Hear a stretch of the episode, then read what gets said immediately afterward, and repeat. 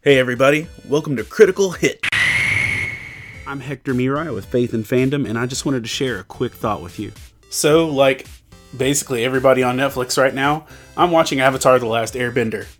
I'm actually watching it for the first time. You see, I was a missionary that lived on a Bible camp in the middle of nowhere when it came out, and I did not have satellite or cable, and there was no high speed internet, so I straight up just missed the whole experience. So now that it's out on Netflix, me and my kids are watching through it, but I also remember just even when it first premiered, one of the reasons I didn't care or try and find it on DVD or anything else like that was because it came from Nickelodeon. And you know, I grew up with like Snick and Nicktoons and you know, stuff like that. But the idea of an American made anime on Nickelodeon just sounded like gross. Why would I want to invest my time in something like that from the people that brought me SpongeBob? And I just remember I wrote it off altogether because I didn't trust the source of where it came from.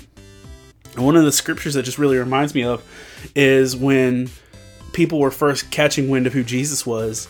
In John chapter 1, verses 45 and 46, says, Philip found Nathanael and told him, We have found the one Moses wrote about in the law, the one the prophets foretold, Jesus of Nazareth, the son of Joseph. In verse 46, it says, Can anything good come from Nazareth? Nathanael asked. Come and see, said Philip. So you're at this point where people think they found the Messiah. They think they found the chosen one of God. And straight out the gate, Nathanael asked, Can anything good come from Nazareth? And he was willing to reject and completely miss who Jesus Christ was because of where he came from. And you know, I missed out on Avatar because it came from Nickelodeon. Nathanael almost missed Jesus because he was looking at where he came from.